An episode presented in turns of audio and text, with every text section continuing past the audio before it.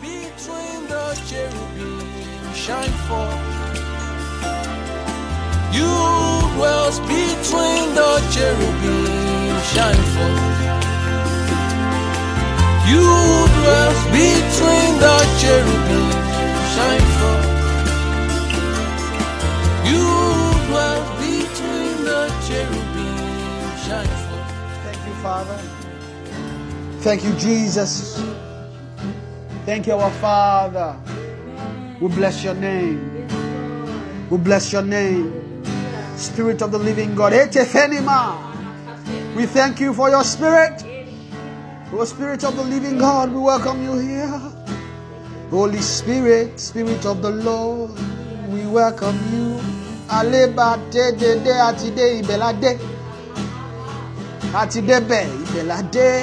débi ọ̀nà. Àti dé àti débi ilẹ̀kùn ògo. Àlá àti débẹ̀ àti délẹ̀kùn. Ilẹ̀kùn fẹ́ ṣí. Ilẹ̀kùn ti ṣí. Ẹ wọlé wá, ẹ wọlé wá, ẹ wọlé wá, ẹ wọlé wá. Father, we thank you. Spirit of the Lord. Ome vanila leta, eteme levenemos stefenebita. Baptize our heart again this morning. Baptize our hearts. Baptize our spirit. Fill us again with your love. Thank you, Father. Thank you, Jesus. We give you all the praise. Oh, Father, we thank you. Father, we thank you. Thank you for your blessing. Spirit of the living God, Spirit of the Lord, we ask that you would speak your word. Speaker of the New Testament, we ask that you would open our eyes to see, you will grace our feet, you will grace our hearts to move, you will push us into your light again this morning, even to partake of your blessing, to partake of your life, even to partake of your light, the light of your countenance, the blessing of your spirit. You will make it abundance in heart this morning. Thank you, Father. We give you all the praise. For in Jesus' mighty name we have prayed. Father, we pray again as we just go into the word. We ask, Father, that you would help us again. Holy Spirit, I come under you. Spirit of the living God, I come under you. Oh, Mahateveli, Epoliaminta. I under to this morning. Let there be help. You want to speak your word, to bless your people. Let your blessing speak this morning. Thank you, Father. For in Jesus' mighty name we have prayed and we worship. Amen. Amen. Amen. Amen. Praise the Lord. Hallelujah. Amen. Amen. Uh, welcome everyone here this morning. Say hello to your neighbor this morning. Say you're welcome. Hello, neighbor. Hello, neighbor. Our neighbors, you're welcome this morning. Ah, thank you, Father, Lord Jesus. Thank God for the beautiful worship. Thank God for His Spirit this morning. Amen. Father, we give you praise. Uh, welcome everyone here this morning. Looks like uh, we've, looks like we finished meeting today. Amen. Uh, we thank you, Holy Spirit. It's it's interesting to be in the presence of God, isn't it? Yes. Uh, it's a wonderful day this morning. I'll try my best not to take our time because uh, our time is fast spent. I know every time I say this, most people don't believe me. In the moment I mention it, some people are already smiling, but it is well. Like I said, I'll try my best. Amen. I don't even feel like I have anything to say, so perhaps We just spend some more time and then we'll go home. Amen. Amen. Praise the Lord. Hallelujah. Hallelujah. Uh, it's, a, it's a beautiful, it's a beautiful present. It's a beautiful morning. Uh, well, perhaps afternoon now. Amen. Uh, I don't know why Holy Ghost just decide to do things like this sometimes. Um, they just they just pour wine again this morning, uh, and it's it's it's it's things like this that hearts should long after. Amen. Uh, I mean, there's nothing there's nothing as sweet as drinking this kind of wine. Um, honestly, there's not no, there's no amount of club going that can that can ever amount to this. If you go to club finish, you come and then you, you know, it's, it's, it's, it's, it's only when you come into the presence of God you are drunk Yes. and you and you feel okay being drunk. Yeah. Eh? And and the, the drunkenness can last. Mm-hmm. Eh, it's not the one that would you just you know, drink after the, you just sleep, wake up. Mm. It's hangover you have. Mm. But this one, this one will not give you hangover. Mm. It will give it will give you desire to continue pursuing after. I mean, this is just, it's just a it's just a, it's just a, it's just a taste. It's just a tiny like a tiny drop of eternity. They just they just show, and it's Holy Ghost. Holy Ghost is is powerful. Amen. I mean that's that spirit that spirit itself is a mystery. When you just carry Holy Ghost and just decide to look open, Holy, Holy Ghost himself is is all mysteries. So just inside Holy Ghost, just I mean, if you want, imagine if you want to learn the mystery of the Father and of the Son, it's Holy Ghost that will have to show you. I mean, so Holy Ghost is, is, is, a, is the spirit of mystery himself. So if you want, if you want to know mystery, so you need to love Holy Ghost. I mean, if you don't love him, forget mystery, man. You won't, you will not near mystery, no matter, how, no matter how, no matter how much you try. If you carry Bible, put it in front, two four seven. You will not learn any mystery, nothing. Amen. Amen. Um, how many of us are ready to go into the word this morning? Are we all ready? All right. Since we are all ready, we're going to go there. Amen. So I'm going to continue from where we stopped. Uh, I believe on Tuesday. I'm I'm Fanama Tafini Maha. I'm very happy um, for the direction we we are going towards. For some time, I've been I've been waiting, just waiting. God, when are we going to leave Ecclesiastes? No, not that I'm in a hurry. I'm just I'm just wondering where are we going. Like we stayed on Ecclesiastes for a bit, and it's almost as if in, in, in, in that it was just a, is a preparation for to it's a preparation for to move us into the into the next lesson um, pretty much. You know in my mind I'm, I, I'm I'm actually trusting God that through those teachings perhaps I think we should probably close that door. Sorry close that window sorry oh, for the breaking transmission Amen. Are we cold? No, we're not. Well, I guess maybe I'm because I'm close. My legs are very, yeah. Amen. Because when it just goes down like that. Amen. I've been trusting God for movement and just to see where the direction will go. You know, most of the time, for us, it's like you know, some things you know, you're like, ah, should we teach this one? Let's go and teach. Let's go and teach this one. But if the spirit is not moving towards there, you'll be wondering, ah, I mean, see that one it's good now. Let's go there. So it's like they just just wait. They say just wait, just wait. Sometimes you don't know how Holy Ghost would move the lesson. Um, for me, I feel that you know there's still some things we still need to learn, right? In me, I'm, I'm, I'm like I didn't want, I didn't really want to jump forward, but it's almost as if I was wrestling with that prompt to just move forward. So I was just trusting God. So last week, finally, it's like we find we found grace to, move to move forward a bit. Amen. And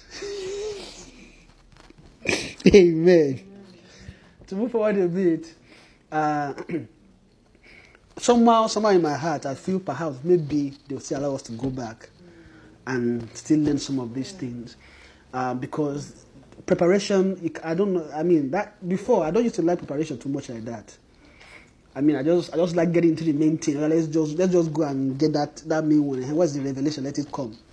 But after a while, then I realized that it's not about that one. No, I mean it's good to receive revelation, right? But it's also good to understand the foundation and to drink the waters of the foundation enough, well and well groomed, well grown, because it's it's important. Uh, I mean, God, I mean, there may be mercy to move forward, but God will never, never, never, never move you forward if you've not come to some measure of love and faith towards the saint. And in that area alone, there's a lot we can talk about. Right? There's a lot we can talk about. And in short, for me, there's actually a lot in there that we need to talk about. Amen. Amen.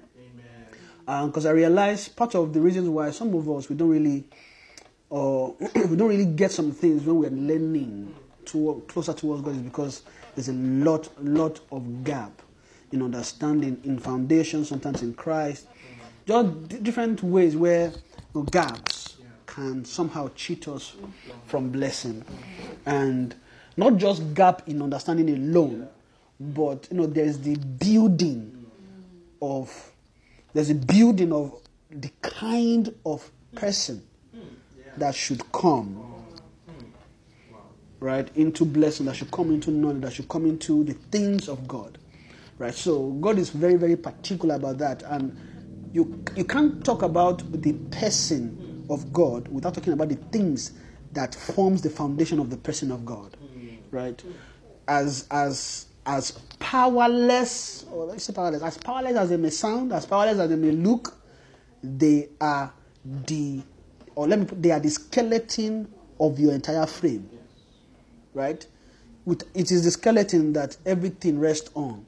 I mean but it, when when when a when a bone when a or when a body decays what is left is the skeleton right so it's impos- it's impossible for a body or a, a man, a soul to stand without the skeletal frame, which would then carry the the the the structure of the body. You know, well, I mean, not you know, not all, all skeletons are not the same. You know that, right? But all skeletons are the same at the same time. Now, when you see skeletons, uh, my skeleton is different from my wife's skeleton. Your skeleton is different from your friend's skeleton. I mean, everybody look just look at your side like this. The person next to you, even though they have the same frame, they don't have the same skeleton as yours. Now, the bone, the bone mass, the the density, different. There are differences in skeleton, but we all know that there's skull, there's spinal cord, there's you know they they tell all the thing, but when you start bringing two together, the two can't be the same because they are not the same, right? So every skeleton is is very important. So every foundation must be built properly. Every foundation must be built properly, right? So everybody must must have a skeleton. Everybody must have a skeleton. Everybody would have a skeleton for sure, even though the composition may be different on how everything comes together. But by the time they look at skeleton, they shall know you have head, you have bone, and spinal, you have spinal cord, you have you have everything a body should have. Amen. So God is very particular about what He is building. So you know things things I'm, I'm, I can tell most of us right things there are things you've done in the past that you just throw away. Perhaps because you are learning Christ now, but you won't know that that's actually your foundation for learning Christ. The times the times you were just innocently studying your Bible, innocently praying, innocently just even though maybe what you are looking for is not even Christ. Well, maybe you're just you're just looking for something, but I mean, maybe it's power, maybe it's anointing, different things you're looking for. But all matter, hala, all those things you are doing count towards your movement in the journey, counts towards what is being brought together, or what they are bringing together to form your person that can take the things of God. So don't joke, don't joke, don't joke with every single thing you've learned in milk. Milk is milk is very, very essential. Amen. Milk is what is very, very essential. Right? And one thing I realize is that sometimes as we begin to build, even in Christ, some of the things that are taught there are actually milk things that carries the strength of Christ. And you see a lot of that happening these days because of the just because of the dispensation of the things of God. You know, it's the light that is prevalent that begins to usher on things that comes forth, right? I mean, I was gisting with, uh, I think, with, I think was it them, uh, Brian and Wesley on Saturday last week, and we're just talking about uh, everlasting. I just gisting about it, and one thing that you know we just mentioned there was what you what you read in Scripture is dependent on the light that you are seeing, right? From Genesis to Revelation, if the light you are seeing there is Holy Ghost, all you see there is just Holy Ghost. All the teachings you see there is Holy Ghost. Now, when you are now learning, when the light of Christ comes, and then it begins to shine, what you see from Genesis to Revelation is Christ. At Mifa, although what you are seeing is Christ, but because you have the foundation of the light of the Holy Ghost, that light won't go dim. That light is just added. But what what the light of Christ will now do is the light of Christ will now make the light of Holy Ghost stronger. So that when it's coming forth, based because of the strength of where the word is coming from, when you hear milk, you won't know it's milk you are even hearing. You just you just think it's Christ, but it's not. It's actually milk, right? And it's part of God's wisdom to make sure things are put together. Where there is gap, God is fixing, God is adding, God is removing, making sure that the body is put together, is framed. Amen. And it's forming the right, the right kind, the right kind of formation, the right kind of frame, the right kind of building, so that we can be thoroughly furnished. Amen. So I'm pretty I'm pretty sure perhaps, you know, because perhaps that's one of the things that's probably drawing me back. Ah, when am I going to talk about this thing? But I'm trusting God that we'll be able to speak those things. Amen. So we found grace to move forward, and when I say move forward, in just in understanding, right? Because what we've been really, really focusing on in is the aspect of falling in love with the things of the spirit, or pretty much drinking the wine. Amen. And one thing I just, funny enough, I'm just remembering right now is that you know when you are when you are nearing the end of a doctrine or, or the knowledge, what breaks forth is the song of what you are learning. All of a sudden, you just see a, a breaking forth of songs. Eh? There's a time you see there was a breaking forth of songs coming from Holy Ghost realm. Then when Christ was full, just before moving into everlasting life, just notice an outbreak of the song of Christ. Right? Just an outbreak. Amen. And you know, God was just showing us a type of do not be filled with wine, but be ye filled with the Holy Ghost, speaking to yourself in hymns, right? And songs and, and spiritual songs. Spiritual songs. What what happened this morning is just a break, is a break into spiritual songs. I mean, just in case, even if you, if, if you don't know what spiritual song, look at that's it. That's what it looks like. It just, it's, it's, it's an overflow and a breaking into, into songs, mm. into melodies in the spirit. Amen. So perhaps they are telling us, okay, you can, you are permitted to move forward a bit. Amen. So I'm, I'm, I'm, but I'm still going to be careful how I move forward, anyways. But because um, what we want to learn today, I don't know, we've not started. What we are, I think, like I said, what we're going to learn today is probably a continuation from last Tuesday, and in a way, I feel God wants to just establish some understanding in that arena. I mean, most of us might have heard it before. You know, we've heard Lord, Lord, Lord, Lord, the Spirit of the Lord, all those things, right?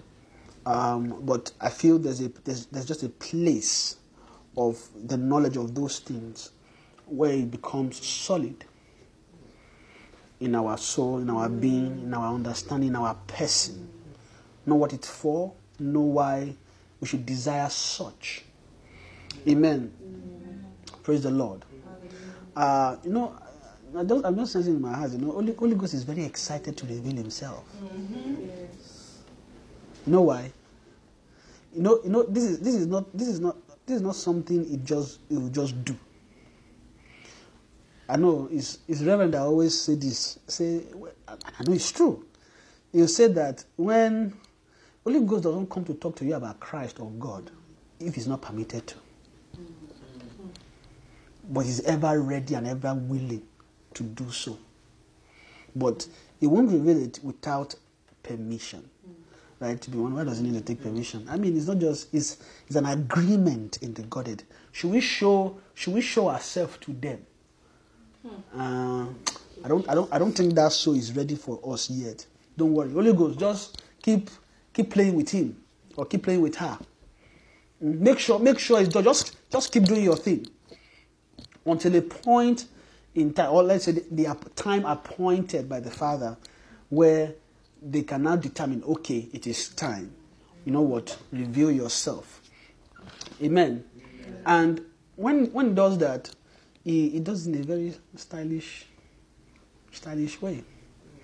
Yeah? The way he brings the experience, the way he speaks, the things he say, the way he just booth, put things together, he makes sure it, he will leave an impression in you. Make sure it will, what, he will leave an impression in you. And that impression is something that you will continually long for and desire. Amen. Praise the Lord. Can we open to the book of uh, 2 Corinthians chapter 3?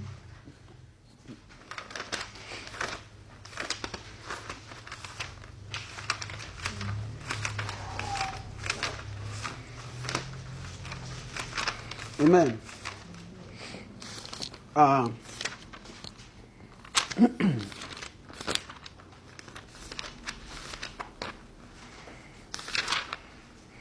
I wonder why it was hiding in my book. I'm looking for it.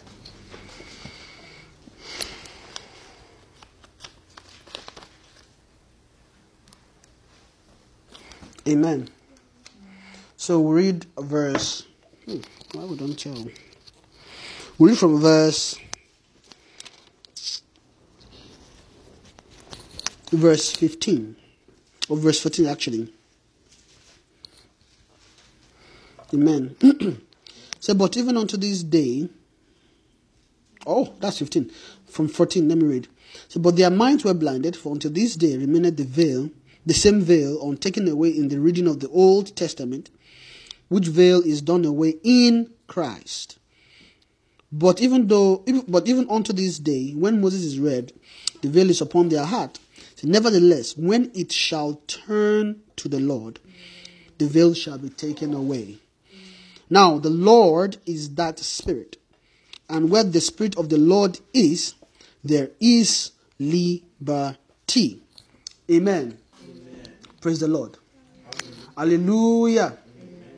Amen. So, uh, I, I don't know if I'll, I'll talk about what was happening from verse 1 till verse 15.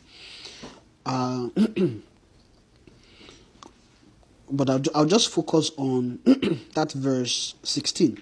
So, nevertheless, when it shall turn to the Lord, the veil shall be taken away. When it shall turn to the Lord, the veil shall be taken away.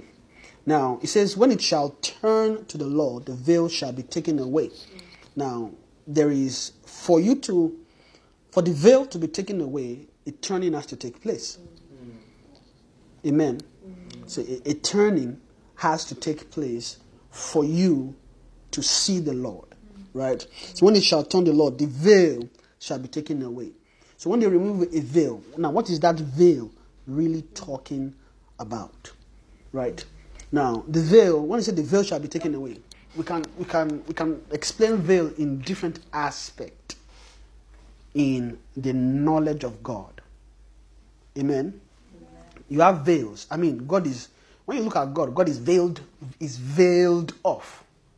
Now, when you say is veiled off, or what I mean by that is he, he is far removed from knowledge of men, right? I mean, who else wants to learn him? Maybe aliens. You know, now they are talking about aliens. That we have, um, you know, the U.S. government hiding all kinds of alien, uh, you know, secret. I mean, I'm pretty sure perhaps they are researching all that, but the another thing is, is there really aliens, or do we have men on earth trying to make us believe they are aliens? That's another thing. Amen. I mean, I've, I've, I've seen, I mean, don't, don't go and be looking for it. I've seen videos where, you know, some people were talking about the new world religion. Mm. I a new world religion. You know, just think about, just think about Satan. Finish. Right? There's a new world religion, and everything about new world religion. You know, In, in there, there's a mix of everything. Mm. There's a mix of Christ. When I say Christ, just the, just the name marked Christ. Too. There's, they- they're not even talking about Jesus or anything. They're just talking about, oh, we believe in the person of uh, you know Jesus Christ. You know that, that- that kind of idea. But really, really, what they believe is not Jesus Christ, something else, right? There's, they put that into witchcraft and put it inside. Um, idol worship. They put it inside, you know, cult. They just they just put everything together. Then they, they call it the New Age religion, New World religion. It has all kinds of common names. The common one is the New World religion, right? And some of the things we see these days is actually is actually New World religion. You just don't know it. When you see Buddha, when you see um, yoga, all those things they do. When you see um, what's all those things? Not this meditation, all those all those uh, Eastern religion where they put everything together. T- And most of the time, you actually think they are different, separate religions, but it's it's I- I- the way I see it is a body officiating all kinds of, th- of things. You, you like you, you like this, okay, take this one. You like this, okay, you can take this one. You, you like that one, okay, no. You like ritual, okay, do witchcraft, right? So when when you are looking at everything, you think they are separate things, right? So you may not see, even see the link, but when you when you are uh, most people that are going to the new world religion, they, they the one that will not be giving their testimonies how they gave themselves to demons, how they they were how inside there they were talking about Jesus, that they also believe in Jesus, how you know they're talking about you, all kinds of things they're talking about, right? But all those things are still just Satan just entrapping men, mm. right? Satan, I mean, the new the, the new age religion is, is is something else, mm. right? But those those kind of religion, what they what they usually use use it for, is to give a sense of. I know the, the people that they really really trap are people that are actually struggling and looking for a spiritual connection in a way. That's that, that's really it. Now, most of the people that say they went into New World religion, they always have one common thing. There's a longing in their heart that they are they are trying to satisfy, right? And most of them are suffering. Let's say maybe uh, depression, suffering, maybe abusive uh, uh, relationship, different things, right? And then they are looking for an escape one way or the other, and then they just jam New religion. Some of them they are doing yoga and they're just practicing, and then all of a sudden there's somebody will invite them, come join this, blah, blah, blah. Before they know it, they are neck deep into the religion. Then when they come out, they now begin to talk about all kinds of things. And then one of them was now talking about how in there they're propagating the idea of aliens and all kinds of things. So I wonder, okay, so if if if they are propagating, propagating aliens, I mean, this alien thing, we don't really know where it's coming from. So, so I mean, let's just say perhaps maybe there are aliens, there are you know people, but let's let's just let them just show face. Why why, are they hiding? That's the thing. Why are they hiding? Why why why, why is it important for them to hide? Eh, Let them show the, the be you are real. They're like, eh, now. Why is it that difficult? Okay, you think we'll be afraid? Ah, seriously? After all these years, with all this, I mean, just show your face. Let us see you. If you are really alien, show us your face. Amen. But I mean, that's that's another thing, right? Let's go back quickly to the veil. Eh? So, when you talk about the veil, you're talking about God um, hiding Himself, and it is important that those that will see God have have certain traits that suggest that they really, really want God in a way. Right. Now, God wouldn't just open him. If, do you know God is actually veiled from angels? Eh? Matafina Halma. Not all angels see God, but they all see God. I don't know. Maybe maybe I just like the way that uh, that sounds, but but do, do you understand what I'm trying to say? Right? Not all angels see God. God is veiled from angels in different realms according to the knowledge that those angels carry. Fatima Halvia, an angel in, in the first heaven, does not have does not see God the same way an angel in the second heaven sees God. And then the way an angel in the second heaven sees God does not does not see I mean the angel in the in, in the third heaven or where cherubims are, the knowledge of God they are, the way they see God is different from where all the rest of the heavens see God. And the reason why that is is because of the, the veils that you have to pass through in order to get to God. Now, what qualifies you to pass through a veil, right, is an ascension in knowledge in a way. Now, for men, right, it is possible to increase knowledge, right? It is possible to increase knowledge for men, but it's not, it's not possible for angels to increase knowledge. They are not, they are not designed to increase in knowledge. The only, the only creation allowed to increase in knowledge is man. Even animals are not allowed. Trees are not allowed, even though they have their own intelligence. Right? Now, you may have a rat that becomes wise based on different things that happens around him, right? You know, you know mouse are they're pretty smart, right? Very smart beings, but after a week they forget all their smartness, right? They are smart, but they can't increase in knowledge. All they do is they evolve. Okay, I'm seeing an obstacle. How do I come about it? So they evolve to to overcome an obstacle, but that doesn't mean there's an actual increase in their knowledge. Now, if an animal can increase in knowledge, it will actually grow to become a human. Does that make sense? If if a rat eh, can grow in knowledge, after a while you see that rat stand up on two feet. Wow. After that, after a while you see that rat start cooking. The rat will not start looking for peanut butter everywhere again. Eh? You see the rat create a kitchen, create. Actually, they'll start creating. You just start seeing little, little, little, little houses everywhere. What's happening? Uh-huh. Some, some, somebody has increased in knowledge. now, what, what they need, the knowledge they need to survive in their nature, God already installed it in them. That is why a bird can go and look for is it leaves, still, just shrubs and different things to build a nest, right? You will never see a bird trying to build a house. You won't, because they, don't, they don't even know how. how, how they, well, maybe their their mouth will be the hammer. We used to hammer the nail, right? But it, if if if they can increase in knowledge, they will increase in strength. Amen let's let's look for that Bible Bible passage that talks about a man that a man that increases knowledge increases strength. What's that? What's that? What, I can't remember. I think it's in Proverbs, eh? The man of knowledge increases strength. Mm, increases strength. Remember that song?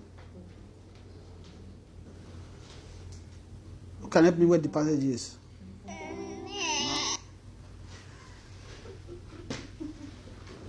Twenty what? 24 5. 24 5. Yeah. Somebody can somebody help us read it, please. A wise man is strong, yea, a man of knowledge increaseth strength. A what? A wise man is strong, Is strong. A wise man is strong. But what? Hmm? a man of knowledge increaseth strength. A man of knowledge increaseth strength. Mm. A wise man is what? But a man of knowledge increaseth strength. Uh, I'm really tempted to read to read some of these passages, but I'm, I'm, I'll, I'll try and see how much temptation that would that would pull. Amen. So a, a, a wise man is strong.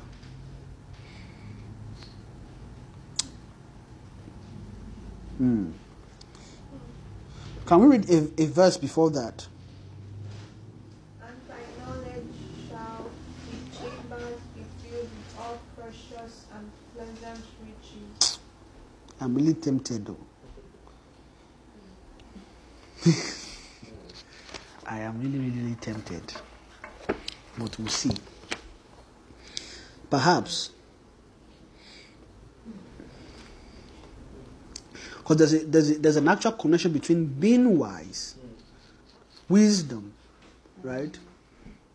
Strength, and how you how treasures fill up a house. Amen. Let's read from verse 1, but we'll read pretty fast. Well, let's quick, let's start. We'll, read, we'll all read together. Yeah, let's read. Be not thou envious against Evil men, neither desire to be with them, for their destruction, talk of mischief, building, it is established. Shall the chambers be filled, precious and pleasant riches. Is strong, yea, a man of knowledge increases strength. You see now what he's saying? Says true wisdom is a house builded. By understanding it is what? It is established. So you are seeing you know, there's, a, there's a difference between just building and then establishing. You know, sometimes when they when they build, right? When they build, by the time they finish building, it might be there, empty, nobody is using it. The day they establish the uh, the building is maybe when maybe they call governor and then you know that rope they tie, they just they are caught. Uh, is a, is, a sign of them establishing a thing. Now because what they just did is not you know most of us maybe we just like ceremony. No, to to us it's just a ceremony. But when a man think about those things, someone that just looks for meaning in everything, right? You see that okay, why question? Why are they doing this thing? Why, what's the main reason? There's something it signals, right? It's so when they build the house and then they put that and then they cut it. They, open, they, they are telling you we are open. They open it, meaning they eh, fully establish that building. Now most of the things they do that way is probably for a purpose. Maybe they have, let's say, maybe it's an hospital, right, or something that actually meant something to the people, right? If it doesn't mean anything, honestly, most people people don't care. You don't even see anybody there. But it means something. It's actually something that is for the people. So the moment they establish, they are telling the people, see this thing though is fully established for you. You can now use it, right? So establishment is is a, is, a, is like a formal statement that this is now is.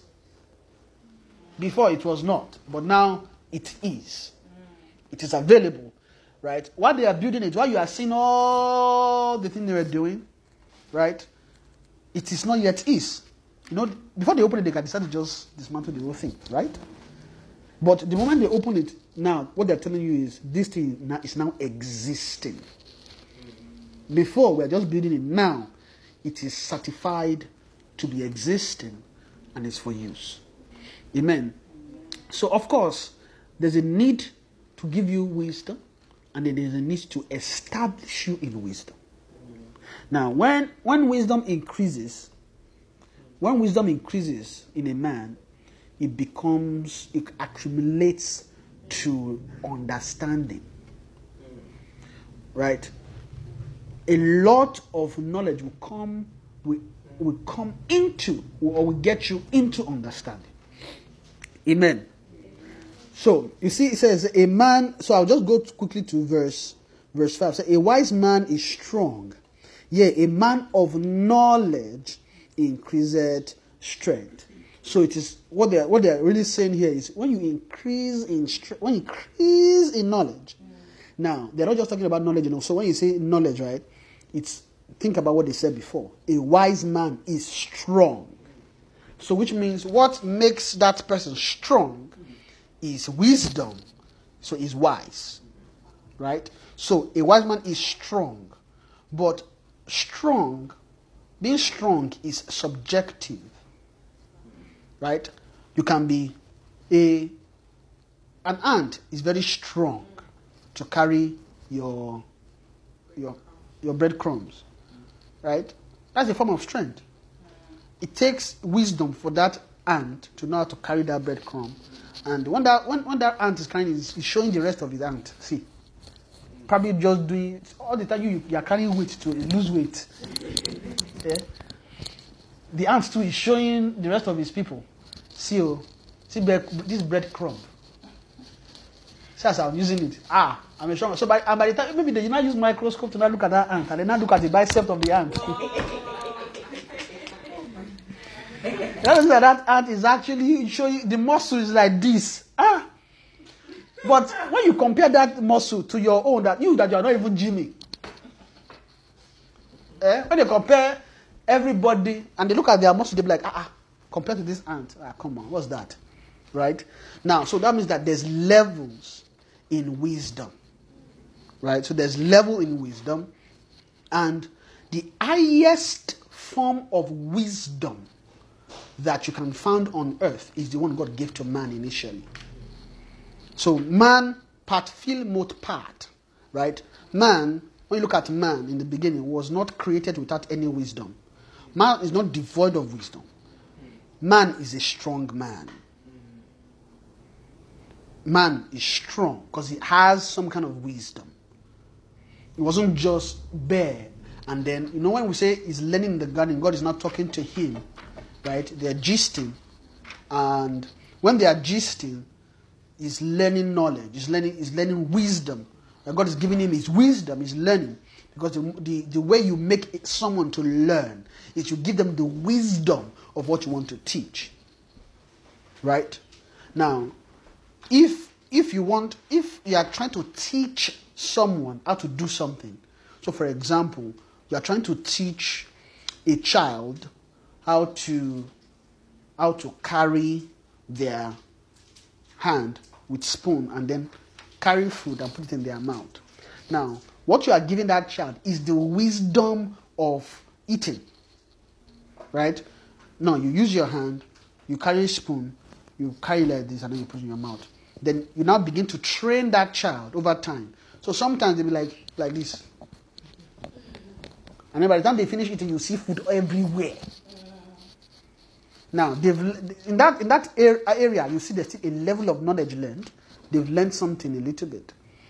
Then, as the knowledge increases, you notice that their strength, right, in coordination increases. They know that okay, oh, my hand is not strong. Over time, as they are using the wisdom they have, little by little, then they become strong. They become solidified in that knowledge. They exercise their bice, their hands, become stronger to carry the food as they grow too, right? And then they are now finally able to coordinate properly, carry the food, put it in mouth. There, see all the stain over time will be reducing. The more they increase in wisdom, the more all those stain reduces. Now, so what they are learning, when they are learning all those things, is the wisdom of coordinated eating. That's what they are learning. So what you actually for for you to do anything, e- every single day, for you to carry your leg like this, shake your head and do something, what you're actually using to live is a wisdom. So, man is not is not meant to live without wisdom. In short, the, what man eat for food every day is wisdom. Amen. So, what you are using to run your life is a wisdom.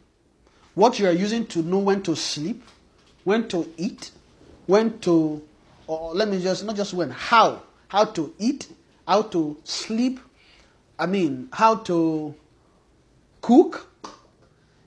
You know, you know, you know, a, a, a child doesn't just come up with the knowledge of cooking when they, they're born. I mean, if I, I give my daughter now a, task to go and cook, honestly, we'll start for years. We start, we start for years until she, until she grows, and then somebody else now teach her how to cook. Forget it, man. Imagine we would have died safe. Amen. Now it's so as as we grow, we begin to learn wisdom for things. So, ah, what I'm saying in my heart, and then so I can move forward, is every single thing you are doing. That innocent, I know how to go and remove my bed sheet and wash it, is a wisdom. So, if you look, eh, if you now look at life from that level, you now notice that you are actually a man of wisdom. You are full of wisdom. Right? You are full of wisdom. And the wisdom that you have is the wisdom you use for living. I think we've established that, right? So the wisdom you have is the wisdom you use for living. Um, so when God called, when God created Adam, he is a man of wisdom. He had wisdom, or he has wisdom, because it didn't go away. But some. What happened? That there was just an exchange of wisdom, right? So Adam was a man of wisdom. He had enough wisdom to reign on the earth. Now, it wasn't meant to stay the way he was. It was meant to increase in wisdom, so that it can increase his strength Amen. Now, the reason for increasing in strength is so that it can be strong enough to pierce through veils. When it becomes strong enough, because the strength in the next veil from wherever you are is much more than the strength you have before you reach there. The moment you get to the veil, the veil is checking you and ass- assessing you. Do you have what it takes to cross over? Now, for us that we started learning the Holy Spirit when we get born again, our strength then is Holy Spirit. Right? Now, our strength is Holy Spirit, but it's not meant to be Holy Spirit alone. It's supposed to be Holy Spirit increasing. Right? So when we get born again, our strength then, or our wisdom then, is Holy Spirit. That's the only, that's the only access of wisdom that we have.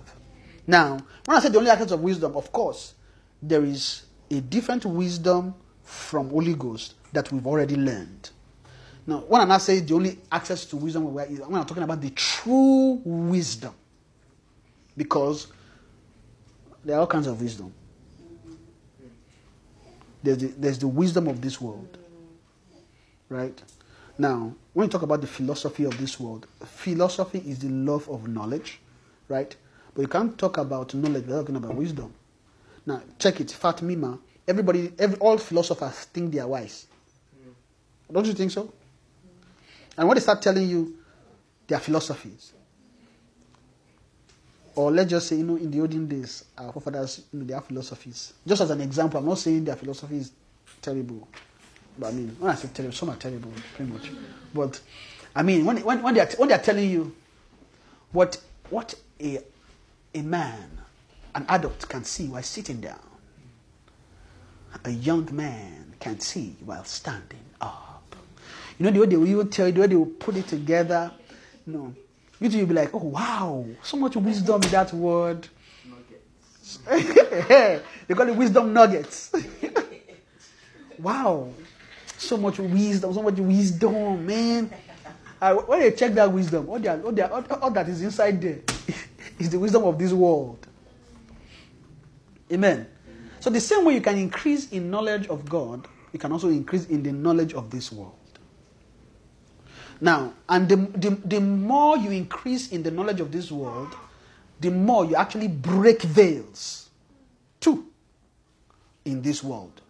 You know, the, this world too has its veil, right? because the, the, what, what created this world is actually a veil. Satan created this world. Satan is a veil. Satan is a veil. The- It's called the face of the covering cast over the people. Now, he made, he made sure, because where he fell from is the highest form of angels you can see. And there are veils before them. Eh? Before, before you get to the third heaven where Lucifer is, or was, not is, where Lucifer was, there are veils before him, right? And he himself is a veil. Right? So therefore, when he fell, it is just no, it is just just made normal that he would also have veils that would try to test you. How how good are you for to be a product of the Antichrist, or to, to be a product for the beast? So what those veil? So what Satan's veil check is are you ready for the beastly nature? Okay. The more you break the veil in the spirit, when you say you break veil, you cross knowledge, you cross wisdom. As you cross it, they are looking, oh, okay, this one is ascending, well done. Hmm. But that ascension is actually descension. You are not going up, you are going down. Right? So the more you break veil, the more the more wisdom of this world you acquire. And then the stronger you become. Amen. So veils is there to test you, to check you, to check your quality, your strength. How strong are you to move up? So that's what, what that's what veils are there for. Because the moment the moment you can pierce through, uh, that means okay, you are strong enough to go. And it's that strength you use to pierce through the veil. Amen. So God in God in His mercy, created or shielded himself away from people. Not on purpose, shall what on purpose? I say on purpose because his intent is actually to reveal himself. That was what that's what was in his heart. That was his desire. But because of the nature of man, you can't you can't just come there. I mean, if, when I think about it, I don't think it's just because of man alone because right from the start there's just there's just a way god god is right there's there's structure to things around him imagine the creator of the universe just expose himself like that. This new oh, where everybody come look at me. One you won't appreciate it. Two two you will abuse it. Uh, i mean you do all kinds of things. And apart from that the, the, the purest form of life that you could ever find is coming from Him. And God, God does not joke with quality. That's the thing. Holy Ghost can joke a bit. Right? Christ can allow some fluidity. But the moment you near God, God does not joke with quality. So the the quality of life that is approaching him must be close to him, as close as possible. And in order to make sure that is the case, God set up veils. God set up veils. Now, while God set up veils, God also is wise and knows that there's also another veil that they need to remove. And that's Satan's veil. Amen. Praise the Lord. The more the more wise you become, the stronger you are in the spirit. Let me let me just go there. And the the the more wisdom you acquire, the greater strength you have to break through the veil. Amen. I'll go back to Second Corinthians. So I'll read verse 16 again. It says, Nevertheless, when it shall turn to the Lord, the veil shall be taken away. Now, I've just explained the concept of veil, right? Um, but it's, it's very important that I also mention what the context in this uh, Second Corinthians is about. Amen. I says, But unto this day Moses is read, the veil is upon their hearts. Nevertheless, when it shall turn to the Lord, the veil shall be taken away. Now, you notice it says, when Moses, nevertheless, when it shall, when it said, in verse 15, it said, but even unto this day, when Moses is read, the veil is upon their heart. Now, there's something that means. Moses is a veil. But when you say Moses, they're not really talking about Moses the person. When you say Moses, when you say Moses is read, you know when Moses is read, they're not talking about, hey Moses, come, let's read you. Moses, I knows. That's that. I mean, how do you read Moses? Or do you go and say Moses, here come? Or start teaching us about your your person? Let's read you, right? Now they're not just talking about the person of Moses. They're talking about. See that person called Moses. There are things inside him. When you put it together, you sum it together, it's called Moses. Now, when you are looking at that, what the best way I can ex- explain this is when you look at the law and you look at Moses, they are the same. See that law that is written upon stones, right? And Moses, when you look at them, they are the same. Now, or when you see Moses, there's something Moses represents. When you see Moses, you know, imagine, I'm just, you know, just imagine this in my head. When Moses is seeing, when Israel is seeing Moses come, they're not just seeing, they're not seeing the person. They are seeing what Moses carries. They are seeing what Moses is telling them. All those things what Moses represent.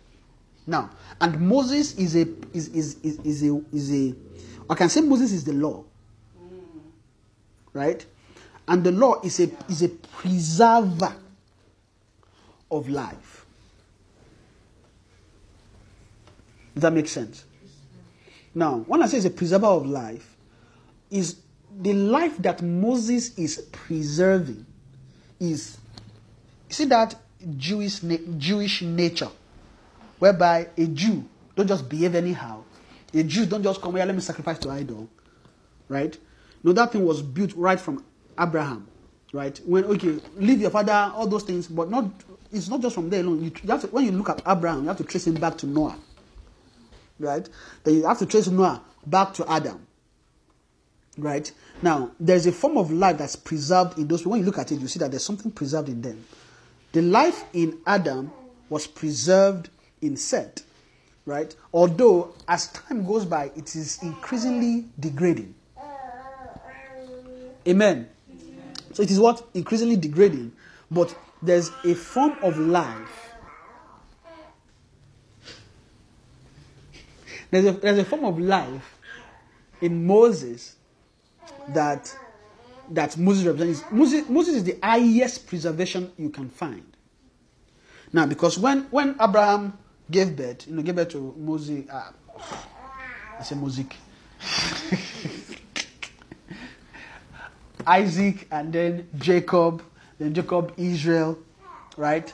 Now, all those people don't just behave anyhow. There's a form of life inside them, in a way. There's a form of faith inside them. Why they don't just imagine? The best way I can explain it is this. See, when Joseph was tempted, and then Potiphar was came and said, "How can I do this evil and sin against God?" Okay, how does how does he know that doing that he will sin against God? That's to tell you that there's a form of life inside him that is using for life. That's that's in a way tells them about God. See, all those things they wrote in the law is actually in Israel. Does that make sense? That shall not steal. That shall not commit fornication. That shall not commit that. It's already inside them. Because it is the law of thou shalt not commit fornication, right? That Joseph obeyed. But there was no tablet. There's nothing to tell him that thou shalt not commit fornication. But inside him, there's a witness to that life that I cannot do this and sin against God. Now, they will now get the wisdom of Paul when he's saying that there was said like sin was not imputed until the law. right? In Romans, it's saying sin was not imputed unto the law. Now, when you say imputed, now that they are telling you now, okay, so this this is the highest form of life right now in this dispensation that you can preserve. Though there's more, but this is the highest, and that that sets a veil. Does that make sense? That caps the highest form of. Now, when just check it. When a newborn believer gets born again, does it know any other law higher than those in the law? It doesn't, does it? Now, when Jesus came, he also said, I did not come to abolish the law. I am here to fulfill the law. Of course, he can fulfill the law because he has the life, the life, the strength of life enough to fulfill that law and ascend higher. Right? So, or imagine, I know, I know, no, Reverend taught us now. He said that when Jesus was walking the earth, you already have everlasting life. And it's true. Because some of his statements, when, when you see John 14, he was actually talking about everlasting Father in there. Amen. So he has what it takes to actually fulfill the law. So the law is the highest form of, when you say life, that any of them can obey. Right? However, some some people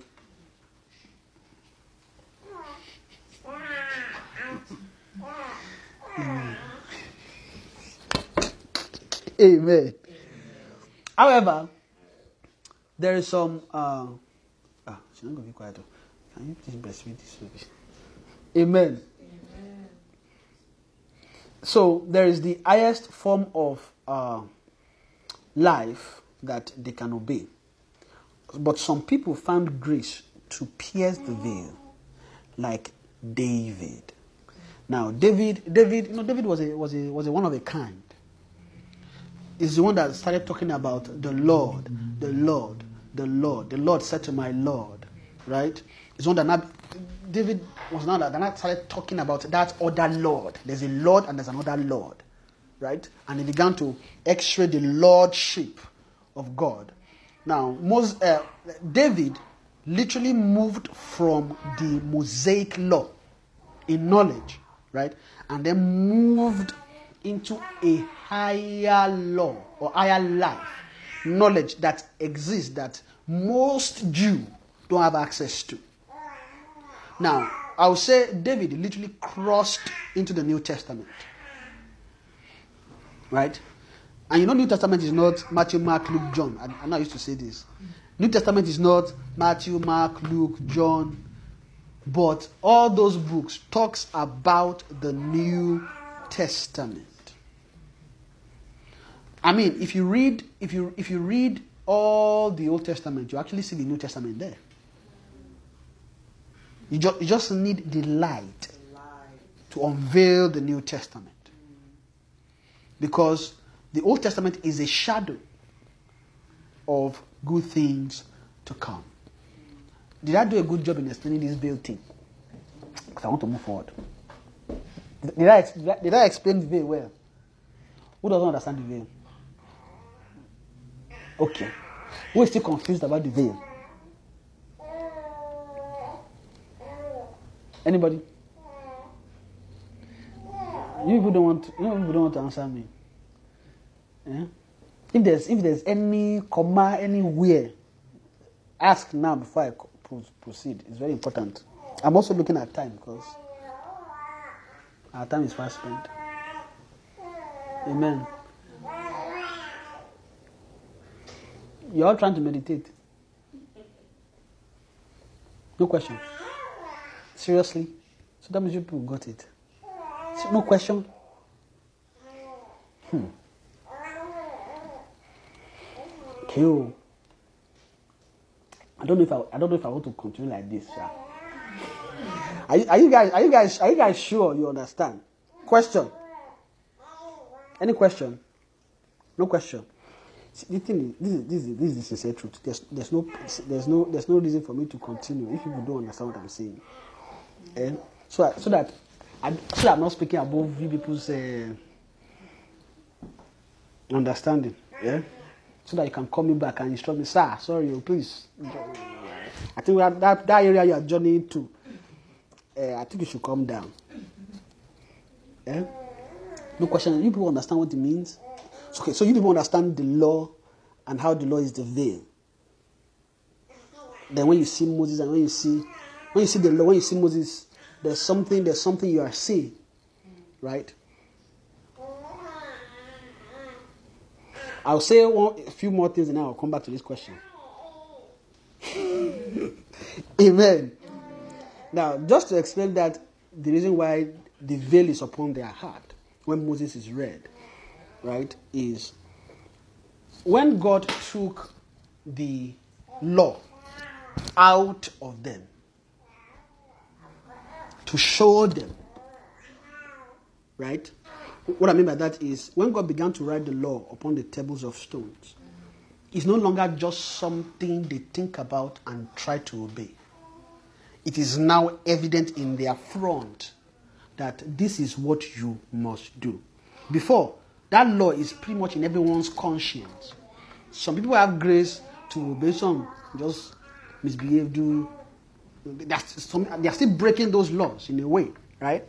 But when it's no longer just, you know, for example, now when it's no longer when it's not there, right? If you do something, ah, you can quickly claim ignorance. I didn't know. I didn't know. So sin was not really imputed. Right? You can claim ignorance. Right? So even though, I can, we, can somebody please me that, open that Romans uh, 5 so that we can quickly read that. It's just a quick read and then I'll, I'll run away.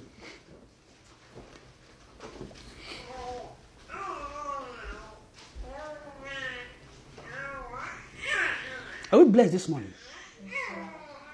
You're all looking serious. Huh? You are not smiling at all.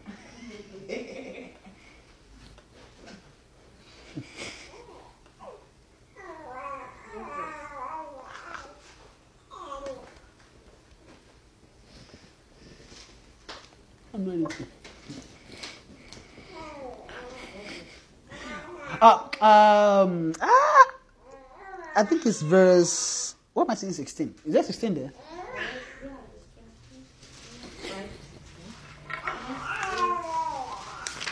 This 16. Let me see.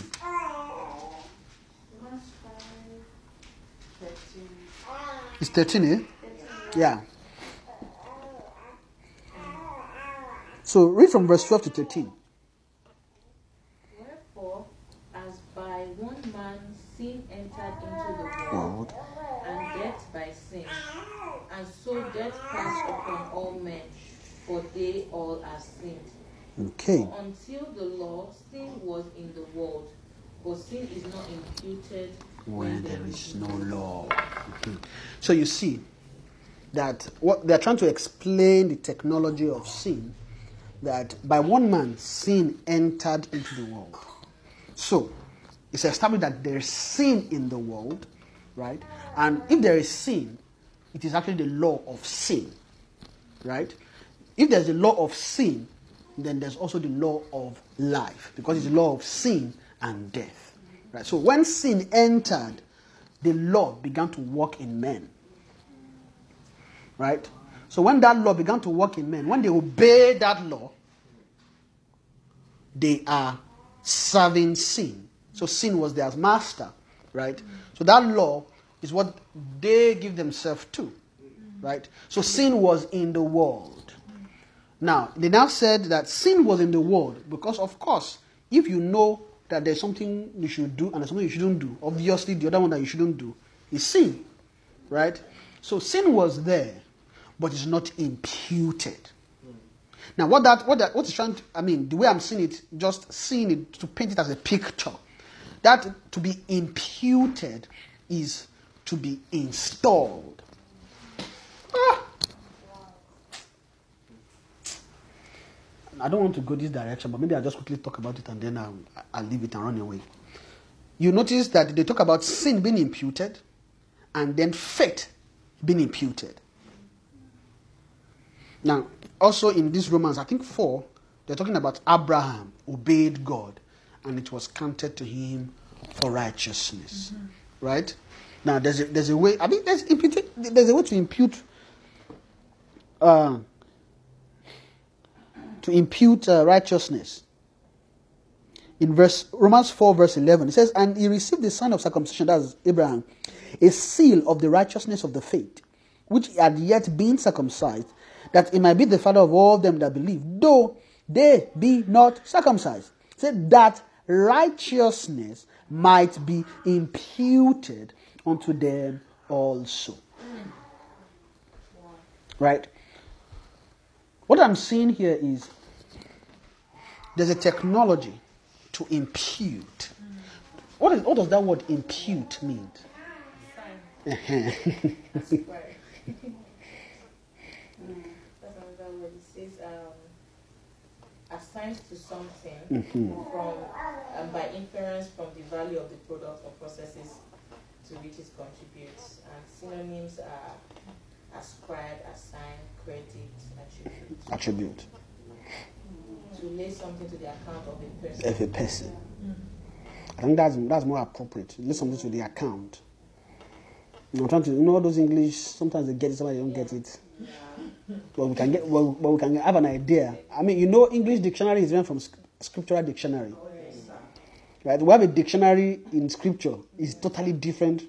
Sometimes the wordly, the wordly dictionary can can get it. Sometimes it doesn't get it. Sometimes it can can near it in a way, right? But what I'm seeing here, when it's imputed, the one that is closely related to that I'm seeing in my heart is that you it on account. Okay, you did this. Okay, let me account. Let me lay it in your account that you have righteousness. Now, is a is a way of them attaining righteousness when righteousness is not visible. Does that make sense? Now you can't talk about right, righteousness as being before the world. Adam, Abraham, all of them up until Christ died, there's something called righteousness. The only problem is that we don't know what it is called. But there's a way to get it while knowing it is there. Right? So, when Abraham obeyed, and he was talking about, you know, received sign of circumcision, seal, right? But be the father of them that believe, though they be not circumcised, the righteousness might be imputed unto them also. Is see that there's something Abraham had. What he did, he obeyed God, and it was counted to him for righteousness. And as a result, there are there are things he did that was laid on his account as righteousness. Even though there was eh, there was no visible or there was no available knowledge at that time for him to know that when I do this, it is righteousness. Does that make sense? He just knows that I shouldn't do this because something inside me is telling me I should not do this. But I should do this. Ah, let me believe God. For it, see, ah, my body is dead. Let me believe God I can do it. So by doing that, s- somehow, somehow, those that what he did was accounted for righteousness. Because in a way, is is obeying the same law of righteousness. Even though there was no law of righteousness. Does that make sense? Right. So that so that so it was not- it, was imputed. Right? So now, sin sin, the way they were now talking about this imputation of sin is this. You know, you know that righteousness is when you're coming from the angle of God, right? But now, when you're now coming from the angle that is against God, God, God wants to make manifest what sin is. Sin is working in people, working in their members, but in, in many ways, they can claim ignorance, even though they are doing what they're not supposed to do. They know they're disobeying a law. So when they are doing that, they actually what that's actually happening, happening to them in the spirit is that there's actually sin being imputed for them, but it's not sin. Now, to make it clear that sin is imputed, God now took the law, right? The one that all the one that they, they were meant to obey, that in their conscience that okay, don't do this, don't do that, that they sometimes can just ignore. God now put it upon tablet of stones. I mean, although God's God's intent was to do something much more than that. Right? What God wants to do is actually eliminate sin. But the people, because of sin, could not come closer to God. God now decided to create a mechanism. Okay, oh, see, this is what is limiting you people. And if you begin to, if, if you disobey this, sin will be imputed. Now, it is a way of bringing out sin out of hiding. So, okay, this is this is it, this is it. So, what God was really doing is see this sin that is hiding inside you people. See it physically. This is what it is. Now, when they do it, or they or disobey the law, what they see is what they know is ah, I've sinned. That I've sinned is sin imputed. So they know that ah, I have sinned, though, which means sin is laid on their account. You have sinned. You have sinned. You have sinned. Right? Now, anybody that can obey those laws then is a champion. And that time, if you can obey all those laws, or you don't think there are people that could obey it, I'm, I'm pretty sure there are people, lots of people, that could do it. Although many Pharisees and Sadducees are liars. Eh? They know, they know, they know that they can't obey it. They know that they can't even enter. And anybody that wants to enter, they won't let them enter. That's their own problem. Pharisees, Sadducees, all of them don't get all the sad to sees and far to sees. Eh? All the, all, all the, the, they have a problem. There's a problem seeing. When you see them, there's a problem. Whether far to see or sad to see, there's just a problem seeing them. Once you see them like this, problem. You notice every time Jesus sees them, he's already dealing with problem. Right? Those are hypocrites. But there are people like the rich young ruler that when they check him, they looked at him as at, at or not just him regular himself, even Paul before he became Saul before he became Paul. When they look at him, you know when, when he was telling his account, he said, as touching the law, perfect. What does that tell you? uh, tell you that when you when you when you carry this when you carry the tablet and you look at Paul, they are the same. Wow. So he's perfect. I mean, he has not he has not disobeyed the law in any way. Now, that that attitude, that frame is what because imagine you being able and, and, and in reality, on earth that time when there's no Christ, to Jews, when you see this thing, this is the highest form of righteousness. See, see, and, and, and that's the thing. See, the, the law is actually a righteousness. Right? And anybody that sins against righteousness, what they take is sin being imputed in them. So when there's righteousness, don't go against righteousness. When you go against righteousness, what you are going against is law of life. Therefore, you what? You impute sin in what? So the law is righteousness. So the highest form of righteousness is the law. Now imagine you as a person, you have that and you think everybody else does not have it, don't you think you're on top of the world? Mm-hmm. Mm-hmm. On top of the world. Now, because of that, wow. that became a veil because they couldn't see beyond that. So, just by the fact that they are obeying the law, they were the law is what, they, what what all of them have, even though they can't obey it, is we have something that is higher than any nation. So to all of them, that's their pride. To all Jews, that's their pride. We have the law. Now, Pastor Jeff defined the law as Because no, there's a way. The reason I'm mentioning that there's a way you can take the law, right, and you can't relate it to a newborn believer. Okay, what is the law? Doesn't mean just obey the Ten Commandment.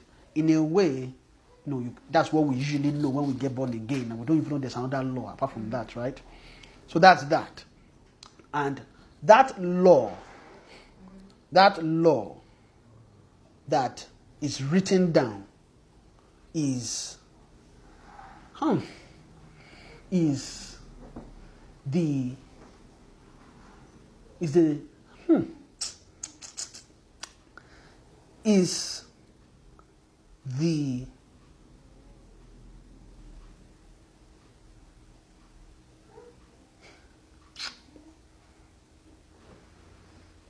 how do I put it? Because when you're looking at, I'm trying to look at the law, I'm trying to look at being born again. all the time? Almost two. I'll end soon. Max two thirty, we are done. But I didn't. I, we didn't go anywhere today, honestly. This is this is this is just preamble. Honest. I, I mean, I did not even I did not even pass the veil. Amen. I'm trying to explain the veil. Eh? But but it is well. So the the law, when you look at the law and you look at a newborn believer that is trying to obey the law but knows in a way, because a newborn believer knows that we now have something more than the law, right? Even they don't know what it is fully. But oh, I am now a newborn believer. We are no longer about the law, right? It's about Christ, you know. We have grace, though grace and okay, all those things. And in a way, it's almost as if the way it sounds is that we don't have to obey the law anymore. We have something more. But that something more in a way is still talking about the law to them, right? Because when they are talking about what is good, okay, don't do this, don't do that. Now, the knowledge now shifted from it is not just about doing all the things that is written like like a robot. Don't do, don't do and you think it's by that. There's some there's an addition much more than that. Right? And because and the only way you can get there is if you believe in Jesus. But most Jews don't believe in Jesus. That is why the law was a veil to them. Right? Most Jews believe in God. They believe the Messiah is coming, but they don't believe Jesus is the Messiah. They are still, to them, to they are still waiting for Messiah. And there was a, there was a there was okay quickly because of that I know because how, how, do I, how, do I, how do I get to know this? There was a time I was in Edmonton and then I followed you know, Pastor James to uh, evangelism in one street, one area like that. And by the time we we finish, we got to a house. It was a Jew living in the house. So when we now knocked, I said, "Hi, uh, this is." Uh, we're introducing ourselves. Said, "No, I, I don't want to talk about to you." It's like the guy know them before, because you know they used to, maybe they used to do it that area. So we just want to talk to you about. No, Jesus, I don't want to hear. What happened? The, the, the, way they, the way they look at you is as if they can, they can kill you if you talk to them about Jesus. Like they want to slay you and kill you, go away. We don't believe. They don't. So the law, in a way, is a veil to them, right? Now, but just trying to explain it from the Old Testament to a newborn believer, how to translate what the law is. Now, everything that is without faith, right, is the law. Yes. Anything without faith, you are still under the law. Even though the law may not be talking to you as do not fornicate, do not commit adultery, do not. Even though you, are, you still have the knowledge of, ah, we should not commit fornication. Okay, ah, it's not just about that. It's now there's grace. There's a way you just have to believe in Jesus. There's a way you have to believe in the Holy Spirit, right? But in all those teachings, there's, we don't actually have access to faith. And the faith they're talking about here is not just faith. They're talking about the faith of the Son of God. Anything outside of the faith of the Son of God is under the law. Anything that is, doesn't have anything without faith um, or, or, or love. I say love, I mean faith and love. Right? Anything without faith of the Son is under the law. So when now want to check it with your growth, if you've not known the Lord, you are still under the law. Because the Lord is not leading you. Does that make sense? The Lord is the one that leads you out of the law. Because the law is your schoolmaster. So the law, that's Galatians 4, I believe. Right? The law is your school master. So everybody that does not have the faith of the Son, the law is still their schoolmaster. The law is still schooling them. Still schooling them. So just imagine all the kind of knowledge, everything anybody has manifested in milk is still under the law. That's what that means. And, and again, when I'm now translating what the law is, right? Now look at it from the eye of what was really inside the people that God brought out and wrote on the stone. There's a law of life that they were obeying that tells them, don't do this, don't do that. Which, when you are drinking milk, you see what it tells you, don't do this, don't do that. That's bad. Don't do this, don't do that, don't do this, don't do that. Right? It's still the operation of the law. Amen. So that is the law talking to me. So, so when the law, so when, when they are not talking in, I'm moving forward so that I can quickly jump and then I'll round up today. Isn't that wonderful? Most people didn't believe I'll finish, but I'm going to finish early. Amen. Because of time. So we read from verse 15 again. But even unto this day, when Moses is read, the the veil is upon their heart. Right? So they have a veil upon their heart, and that veil is the veil of the law. Right? Because they can't see beyond that. You can't see a higher law of life apart from the strength of do not do this, do not do that. Do not do this, do not do that. Now, when you grow, you still receive some do not do this, do not do that, but it come it doesn't come as do not do this, do not do that. Right? Mm. Now, when it's coming to you, it is coming to you in knowledge. Mm. It is it is no longer do not do this, it is I should not do this. Mm. Wow. Is it- You see that there's a difference. The difference from do not do this. See that thing you're about to do, don't do it. And there's a difference between I shouldn't do that. Hmm. I should do that. There's a huge difference. And that talks about the transition of the soul in knowledge. Amen. So there's a transition the soul needs to have. And to many believers, I should not do this and do not do this seems seems the same. Sometimes it looks the same, but it's not. When you look when, when someone has gotten to the stage of I should not do this, there's a when you look at their soul, you open it up, there's a lot of treasures. There's a lot of light that has been embedded in that for that heart to come to just I should not. Yes, sir. Yes, sir. I shouldn't. Ah, I shouldn't do this. There's a lot. Amen. So let me let me quickly move forward. It said, but even unto this day, when Moses is read, the village upon the earth, now said uh, in verse 16, Nevertheless, when it shall turn to the Lord, the veil shall be taken away. Amen. What are they saying? They are breaking the barrier. So when now I want to focus on when it shall turn to the Lord. Now, when it shall turn to the Lord, what is turning to the Lord? They used it, and that that when it shall turn to the Lord, they're talking about you and I. They're not saying when it when it, they're not saying when it is in the Lord's case. Or you can see it that way too. I mean, because if you look at it from the aspect of when you are under the Lord, right?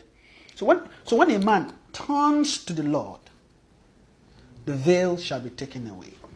But a man don't just turn to the Lord. Amen. Now, for a man to turn to the Lord, there's a whole lot of preparatory work that needs to happen. And that's where I was now explaining all the preparation that needs to take place in our foundation so that we can grow. Amen.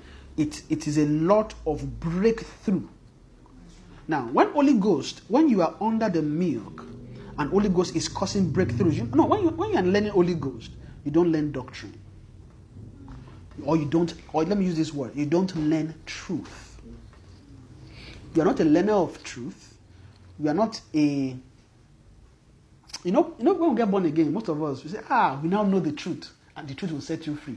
And we talk about the truth setting you free are just believing on the Lord, and the moment you know the Lord, you are free. Okay, it's true under the milk light. But when you grow up in the spirit, you notice that that scripture is talking much, much more than that.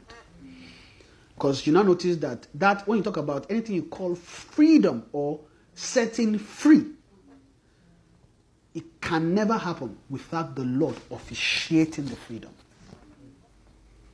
It can't happen. Because it says, when it shall turn to the Lord, right, the veil shall be taken away. Then you now hear the next when that says, Now the Lord is that spirit. And where the spirit of the Lord is, there is liberty. Now there is liberty means there is freedom. So the question now is this liberty, this freedom they're talking about, what is that one? When, it, when, somebody, ah, I'm very careful with what I'm saying because sometimes, sometimes it can sound heretic in a way, right? Because when you hear somebody is free, when you just give your life to Christ and you believe on Jesus, you are not free. That is sincere truth. You are born again. You are free from some things but you are not entirely free. Because with that wi- wisdom that you have, you don't have wisdom above some spirit. So therefore, you are not free from them. What sets you free is strength. When you are strong, stronger than no spirit, then you are free from them. Now, there are you can be free in the in, in milk, you can be free from demons. Right?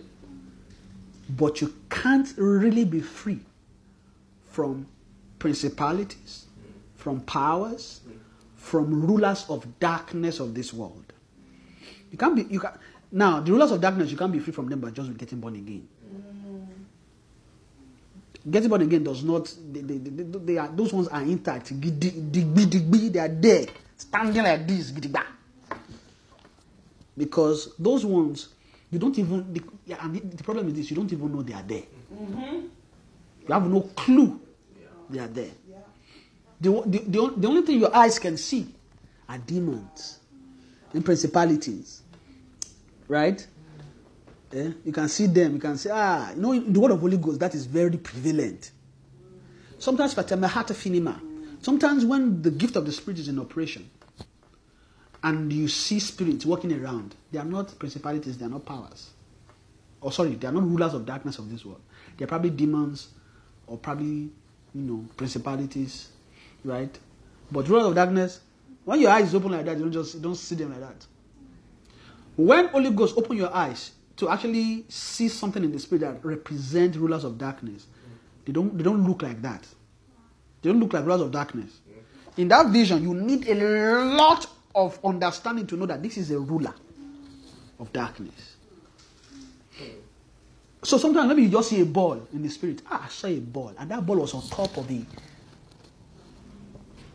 Or perhaps you saw Maybe God just show you a vision. Just show you that uh, woman in Revelations, Babylon, that sat upon the beast, red scarlet beast, right? And then you just saw that vision. I saw a woman upon the red, scarlet beast. I saw a woman. When I saw a woman, they are just ah, that woman represents a spirit.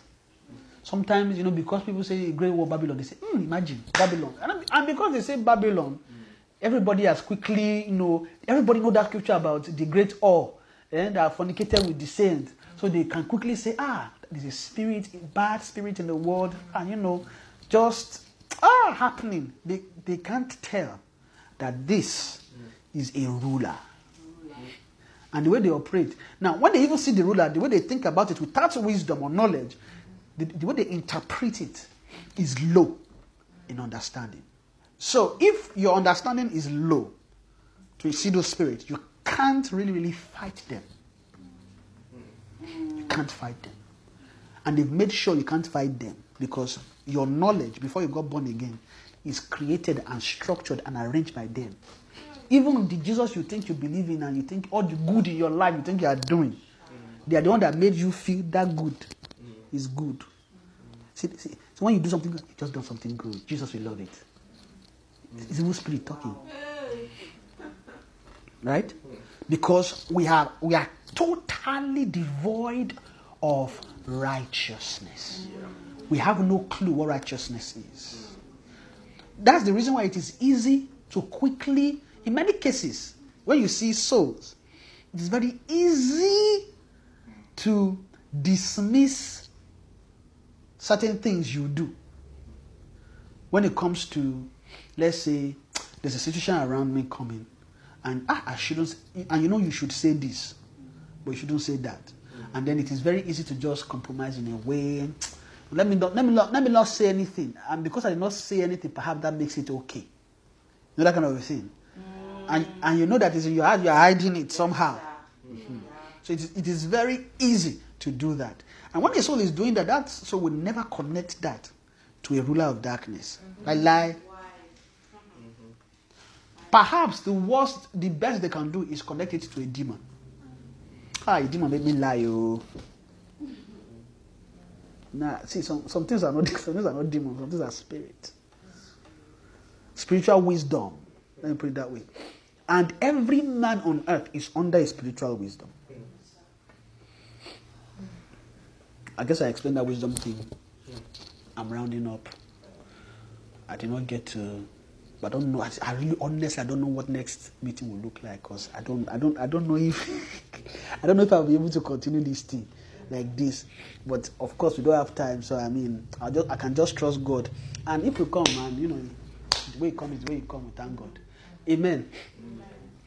Um, the, and the, the, as I'm speaking and I'm saying these things, I'm seeing a lot of gap in explaining these things so that we can really, really grab them in understanding.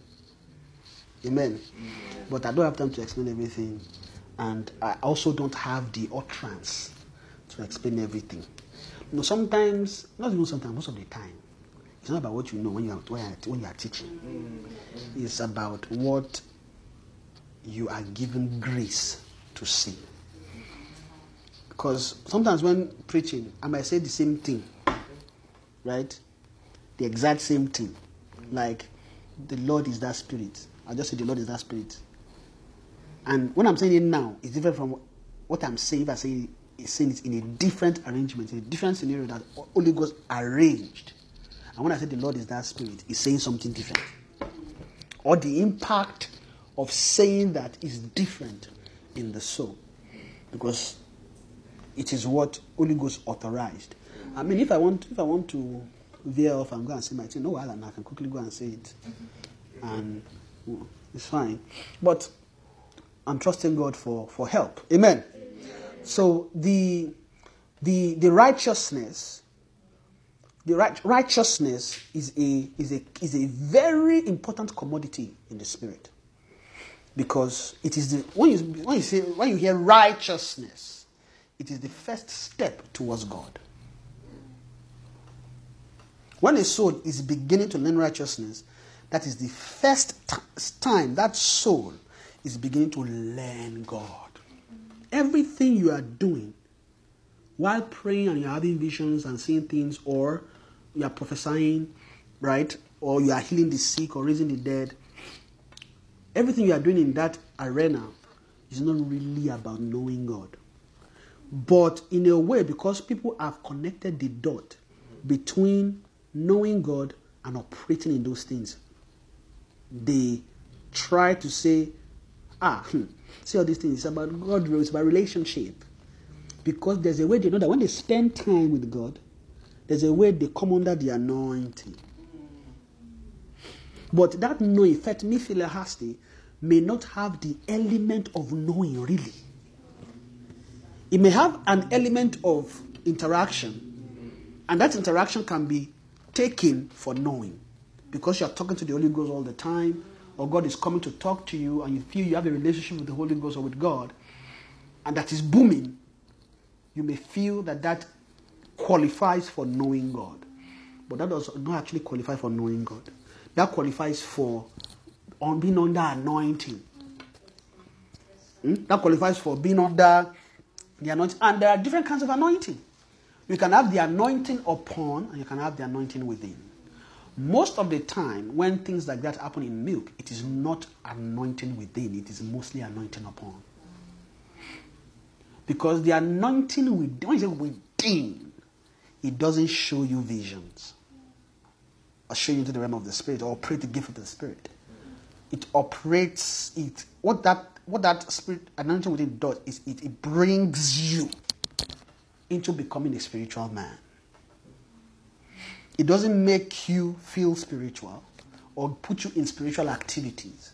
It actually brings you into being spiritual or becoming spiritual. The, and when I say becoming spiritual, it means when, I, when they take your element, they take your body, they take when they, you know the way they cut spe- uh, specimen and then they go and look it under the microscope and look at what, what, what does it contain. now, when they when they check a newborn believer, that is not yet when they cut him and look at him, they don't see spiritual there. Even though that believer may be praying, speaking in tongue, doing all kinds of things in the spirit, go to church, pray, see visions, do all those things. They may check the content of that person when they cut when they cut a piece of you, they cut a piece of your soul. Just check it under the microscope in the spirit. Is there spirit there? No. But this thing does not contain does not contain spirit. So that, this thing is not spiritual. Now, mat meat foot fat. What qualifies for spiritual is that it contains spirit. And a soul must contain spirit increasingly. You can, when you get born again, you don't have spirit. But when you begin to learn righteousness, you begin to accumulate spirit. So the moment a soul begins to learn righteousness, they check it under microscope. Oh, there's an element of spirit here. So this man has a potential of becoming spiritual. So when you say you're spiritual, it's not really tied to activities that you do. It's tied to your content. What is inside you? What is your make? The same way when they look at an angel, they check an angel, they open it up, they look at it and they say, okay, this is a spirit. When they look at you, can they see that same level? Amen. Amen. I'm rounding up. Mark, like I said, Mark's in 10 minutes, I'll be done. Amen. Uh, you know, the, the, the introduction is actually, I'm supposed to talk about the Lord. Is, it, is this related to the Lord? yes, it is. Because I'm, I'm giving a foundation for the Lord. So I'm trying to lay a foundation for the Lord. How you, how you come into the Lord. Amen. So when you now talk about spirit or being spiritual,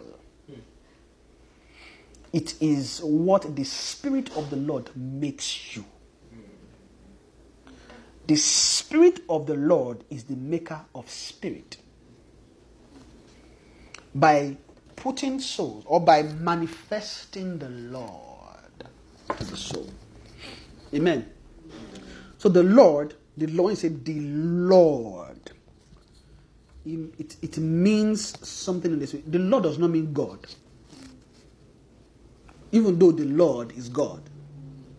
Right? But the, when you look at the Lord, okay, again, let me clarify this because when I say this is it seems to confuse people. Right? The same way last week, last Tuesday, I mentioned, you know, the Holy Spirit is not the Spirit of the Lord, but the Spirit, but the Holy Spirit can manifest as the, as the Spirit of the Lord. Is, I mean, the Spirit of the Lord is still Holy Ghost, but a much more matured Holy Ghost, right? But when you say a matured Holy Ghost, is not Holy Ghost. It is the Spirit of the Lord, even though it is Holy Spirit. Right? Like, and the, way I was trying to explain it is, if you have a baby, a baby is not an adult, but it's the same person. Mm-hmm. Right? If you look at me now, I was when- 32 years ago, I was probably just, or let's say 31 plus, almost 32 years ago, I was probably just like coming out of the woman. I don't know how to do anything but to cry and eat, mm-hmm. right? And sleep. But as I began to grow, right, then I learned to walk. I learned to run. I, I learned to do a lot of things. Now, what I can do now is different from what a baby, a baby, sorry, a baby can do. So, in a way, if you look at it in that way, a baby is not an adult, but it's the same person. Mm-hmm. That's how you see it. So only you can you can look at the baby stage as Holy Ghost, then an adult as the Spirit of the Lord. So even though it is the same person, but it is not it is it is not the same person. Does that make sense? It is, this, it is the same person, but the way it it will work with you, being a baby, is different from the way it will work with you when it is not is an adult. Amen. Just to quickly put a landmark to it, the way Holy Ghost grow in you is this: it comes to you first as the Holy Ghost, then it becomes the Spirit of the Lord. Then after that, it becomes the eternal Spirit. And they are not all the same. It becomes the eternal. You, you see in Hebrews where they say Jesus, through the eternal Spirit, offered up himself. Right? Now, that eternal Spirit is the highest strength of the Holy Ghost you, could, you can know. So that is that is the, that is the Holy Spirit that is looking like God to you. Now, let me explain. I have five minutes. Let me explain this, Lord, and then try to use words to try and explain the experience in a way. Amen. Now, when you get born again and you have Holy Spirit, notice the, the way the Holy Spirit talks to you is more like a friend. I don't do this, don't do that. Or, ah, you know, ah, take your clothes. Ah, see that jacket, please take it to my, my room. And then you, you now hear a lot of believers, when they've grown a lot in the Holy Spirit, you hear them, ah, Holy Spirit is my friend. True. But the time Holy Spirit is your friend, Holy Spirit is not yet your Lord and is not yet your teacher. There's a time Holy Spirit changes from being your friend, though he's still your friend, but at that time he now becomes your teacher. And teacher and friend relationship are not the same. Yes, sir. A friend can be like, you know, you know this thing that you're about to do. You know, you know, it's, it's not it's not good to do it, though, right? A teacher doesn't talk that way. A teacher comes say, "Come, you don't do this. You don't do that." Now, if you want to break this, this is what you do, do, do, do. A teacher actually teaches you how to do. A teacher gives you skill. A teacher does not advise you. Does that make sense? Yes, sir. A teacher sometimes may advise you, but the job of a teacher is not mainly to advise, it is actually to teach you. Amen.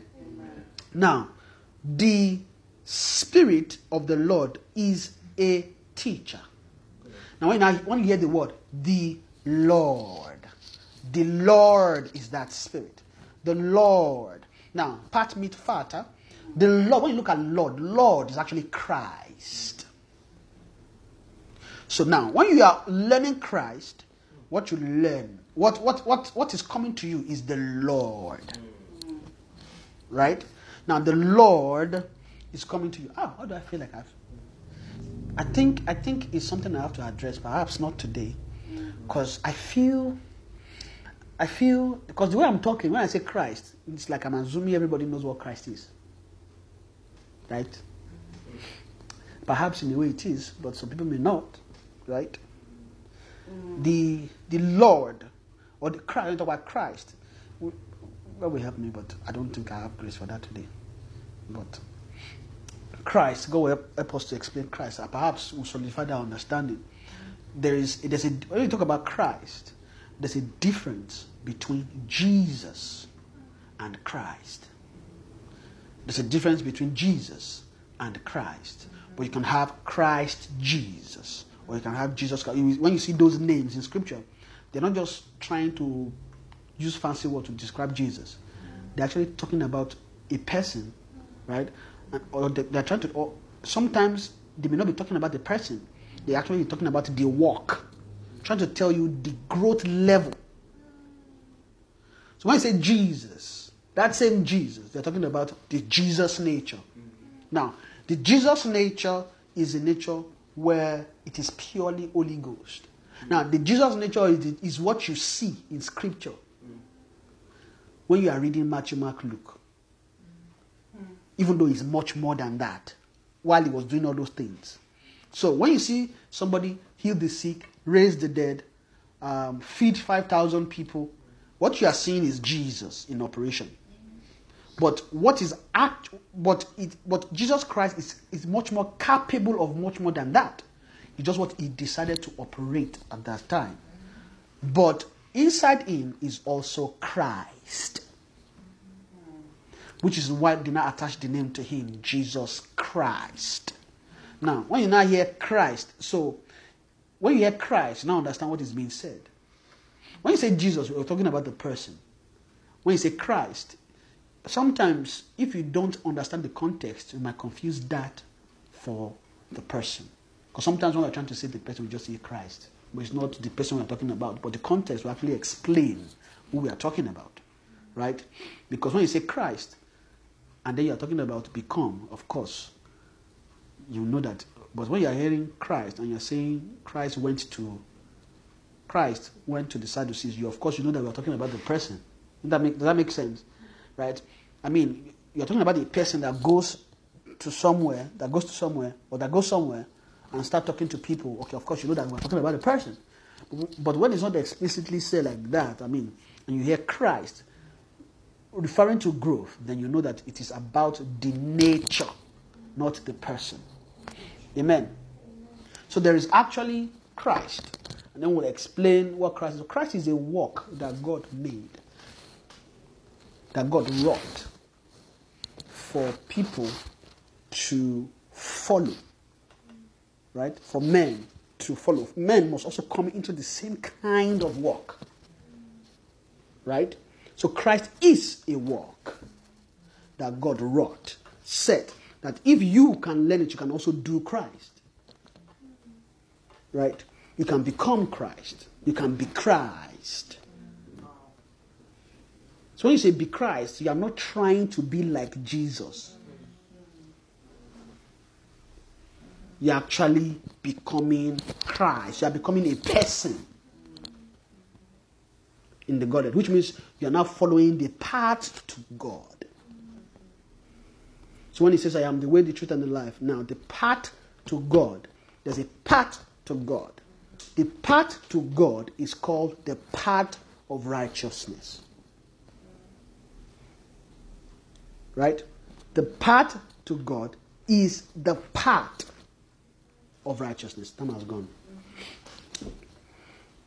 So I think I'll, I'll pause here today. Right? So the the learning, the learning of the Lord is when you are being introduced into Christ. Now, it is the Spirit of the Lord that teaches you.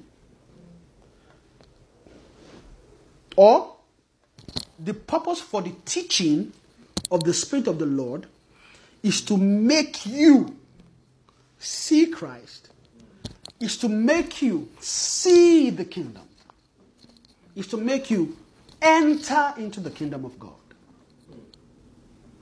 So, what the Spirit of the Lord would do is to get you to a point where you can see the kingdom and then find strength to enter the kingdom. Amen. So, without this, when, when Holy Ghost is still gisting with you and playing with you like a baby, the, the, the journey is still progressing. Eh? Not yet your Lord. It's not yet your Lord. Lordship signifies following or followership, which means there's a Lord lording. Now, when, when there is a Lord, there are souls bowing. Yeah. Right? So when you're talking about the Lord, our Lord, or in uh, thank you Jesus, in uh, you know in the in the Yoruba culture, when you when you want to greet a king, you don't just say uh, sometimes you say Kabi Kabiesio, right? Uh, means Kabiyesi. We can't we can't we can't even dispute what you are saying. Pretty much, it means whatever your word is Lord, right? Now, the way they greet the king sometimes is Oluwami. Right? Oluwami means my Lord. And then you hear Oluwa in Yoruba. Oluwa actually means Lord. Right? And then sometimes when you hear Oluwa, you say it's God. But what, what, what, but Oluwa is not God. Oluwa is Lord. Oluwa is Lord. Ọlọ́run is God. Olúwa Ọlọ́run àwọn ọmọ ogun. Sorry guys, I don't understand Yoruba. Olúwa Ọlọ́run means the Lord God of hosts. Olúwa Ọlọ́run àwọn ọmọ ogun. So they are saying the Lord God of hosts, right? So the Lord God. Now the reason, the reason, the main purpose for Lord. Now you know, I'm just going to say this quickly, but because of time, um, the Lord is different from the Lord God, in the sense that the Lord God is God, that is showing you a map to Himself, right? Trying to tell you that you need to first of all know Lord to come to God. Does that make sense? Now, but it is, it is like the inter God's interface to men. The reason for the Lord is to teach, or to make up, or to make you know. Now, when God is relating with men on earth, or let me put it this way: when I say Lord is Christ, right? You know, Christ is in God, but was not seen in the beginning. So in Genesis, in the Old Testament, you most what you most likely see is Lord God, Lord God, Lord God, right? Which is the Christ form in God relating with men. I don't know if that makes sense. Relating with men to, to form the interface for relationship. God can't just come and start talking with men. It is the Lord God that can come and start talking. So, in the Old Testament, you don't see Christ. So, the Lord is not visible. But in the New Testament, you have the Lord, which you can see. So, they brought out the Lord out of the Lord God to show you that you can actually be Lord, be Lorded, and then become the Lord when you become Christ. Right? Because God wants to make you a Lord too. Then you can then learn God. Does that make sense? So it's God is, is, is, is a nature, the way I'm saying is a nature in God that interface with men. So in the Old Testament, how God would deal with people is through Lord God, not just God. So is the Lord God is is for to break the barrier, right, between man and God, so that there can be knowing. Knowledge can flow. If God just come, you won't be able to interact with men. Because the Lord, the Lord, the Lord, the Lord is to teach you, make you know, make you learn. Learn the person of God. So the Lord God is still God. I don't know if that makes sense. He's still God, is God God. But Lord God is to tell you how to get to God. Or let, let me put it this way the, the, the, the part of God that can relate with man. If God, if God can, re, the way God can relate with man is by Him being the Lord God. If you come as God, perhaps He will just judge you. Papa, papa, everything, everything scattered. No mercy, Papa. You know, you know, God, God does not take nonsense. If, if, if, it was just God, God alone that they were dealing with, see, all those the men were misbehaving anyhow. from Genesis 1 before before they get to 6. God had patience. You have to get to 6. So you people, you've, you've, you've reached the first number of the beast. My, no, my spirit shall no longer strive with men. I'm just saying that to You know, Genesis 6. Then 666. the first number the first number of the beast is 6. Eh, just, a, just, just to say, anyways. But, yeah. And it's just, that's just, you know, a gist. Right? But once, once men reach a level where they, they can't turn, God had to throw them away. And then said, Ah, my spirit shall no longer strive with men. Now that is the that is Holy Ghost living, running a year, sorry, bye. Because Holy Ghost has patience, so but you get where your patience reach.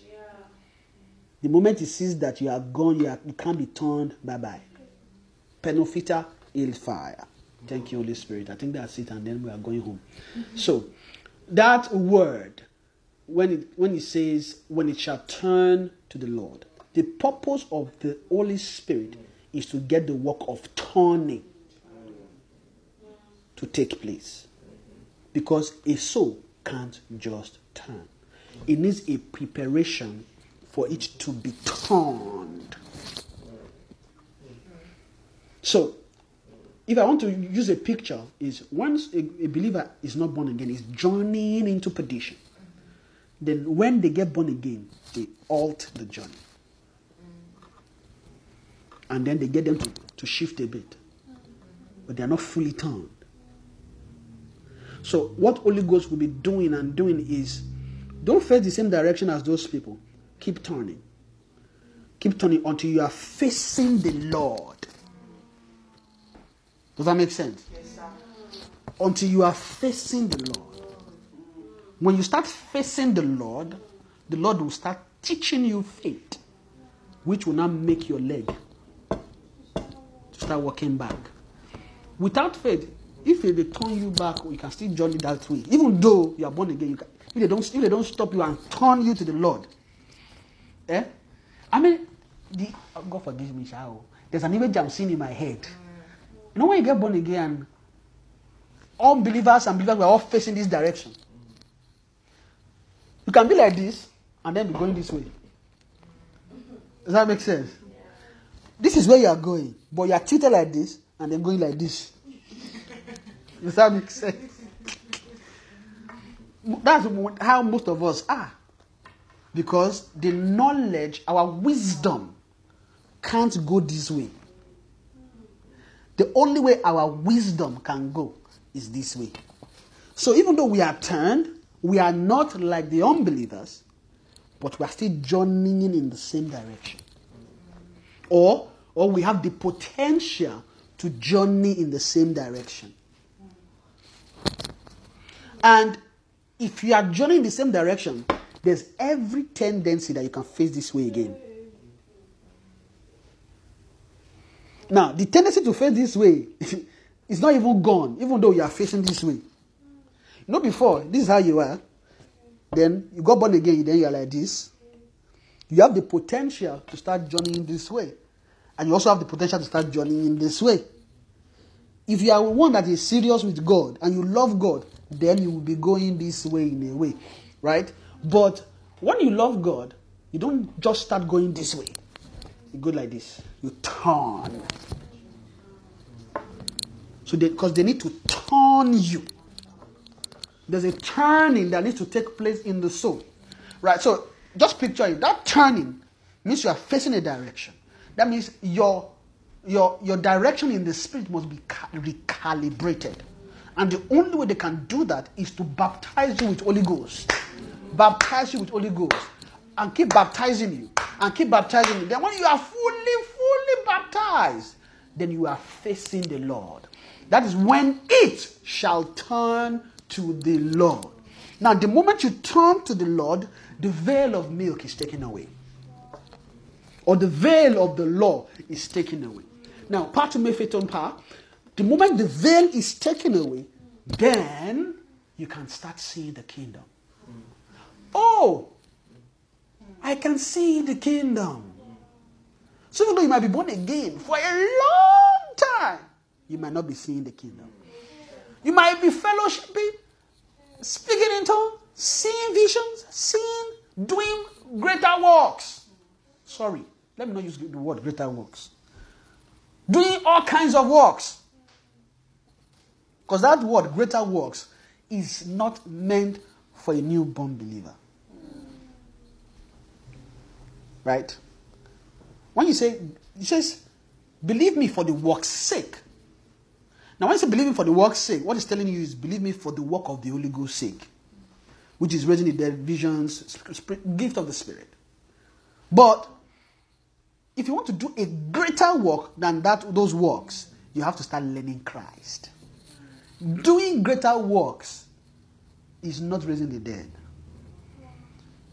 You, this is the, my last statement. I felt it's like it's a, it's a sweet gist, and then we are done. When you hear the word greater work, you know, for the longest time, it puzzled me too. Even after learning Revelation, was oh, what is greater work? What is greater works? Right? Greater works is not, you know, and in my mind, what I used to think what greater works is, is somehow, somehow related to doing a lot of things on earth. Great works is okay, Jesus raised the dead, Jesus healed the sick. Greater works means you do much, much more of those things. Means you will raise a lot. I'm not, I'm not thinking about it. Wait, what is greater than that? If it is raising the dead, he has already raised the dead. If it is healing the sick, Jesus already raised dead. What's now greater? In- Inside that work. But because there's nothing, no light, there's nothing we can hinge it on, then we move into the world. Okay. When you start doing all these things, then you start taking the worldly terrain. You start taking, you know, corporations, start taking uh, cities, then you are doing greater work. Not lie. It's all lies. Greater works is talking about greater works that you will do is a work inside you that the greater works that Jesus is talking about is already inside him. It's just not visible to them. So when Jesus was saying, "Greater work shall you do," it's not something. It's not something new, but it's something new to them.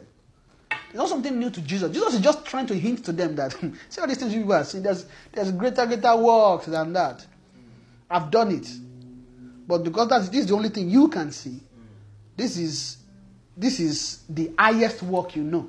But there is a greater work that you can do that you don't know yet. And you can never know that work until the Lord, until the Lord starts showing you what the work looks like. Mm. Amen. Amen. Praise the Lord. Hallelujah. Amen. I think that's how I put a pen to a stop. So full stop. Is, it, is this a three parables? The end. Open cinema.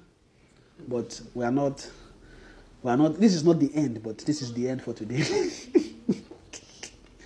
Amen. Praise the Lord. Hallelujah. I, I, I have prepared. I have said. I, I said I will not take too long, but you know I have to. you should forgive me. I don't many people will say I still asking for forgiveness. Honestly, I intended to stop 30, 20 minutes ago. Honestly. But I, rea- I realized that I was explaining something, and if I don't explain it well, that's how there will be plenty, plenty of questions. Although there's still questions, sha, but I'm, the, reason why I'm spending this time is so that I'm trying to escape some questions. But I don't know if I really can escape these questions, but we'll see. Amen. Praise the Lord. Hallelujah. Let's just begin to thank God for today. Father, we thank you. Give you all the praise. We give you all the praise. Father, we give you praise. Let's just begin to pray for help to know the Lord more. That heaven will help us to come into knowing, more knowing of the Lord, to come under the submission of the Lord. Matifini halia tefini moshita. Efresta, Efresta, Efresta, Ematevani mate. Evande atemaninda. Thank you, Father. In Jesus' name. Heavenly Father, we thank you for today. We thank you for your spirit. We thank you for your word. We thank you for your teaching. Thank you for your help. Say be thou exalted in Jesus' name. Father, we pray, oh Lord, that the impartation of this knowledge, Father, that you begin to make it manifest in our souls in the name of Jesus. Father, we pray that by the reason of your learning, oh Lord, that you will begin to gear our heart to yield to you, even in, in this direction that you are speaking and leading us in the name of Jesus. Father, we pray for help in the spirit. That you would help heart, and not just to learn this knowledge, but to begin to move into the operation of the Lord for dealings, for help, for raising, for exhortation in the name of Jesus. Let there be help, grace to begin to journey towards you. Thank you, Father, because you've answered our prayers. For in Jesus' mighty name we have prayed. Amen.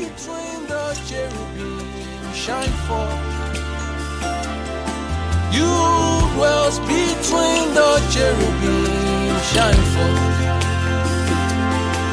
You dwells between the cherubim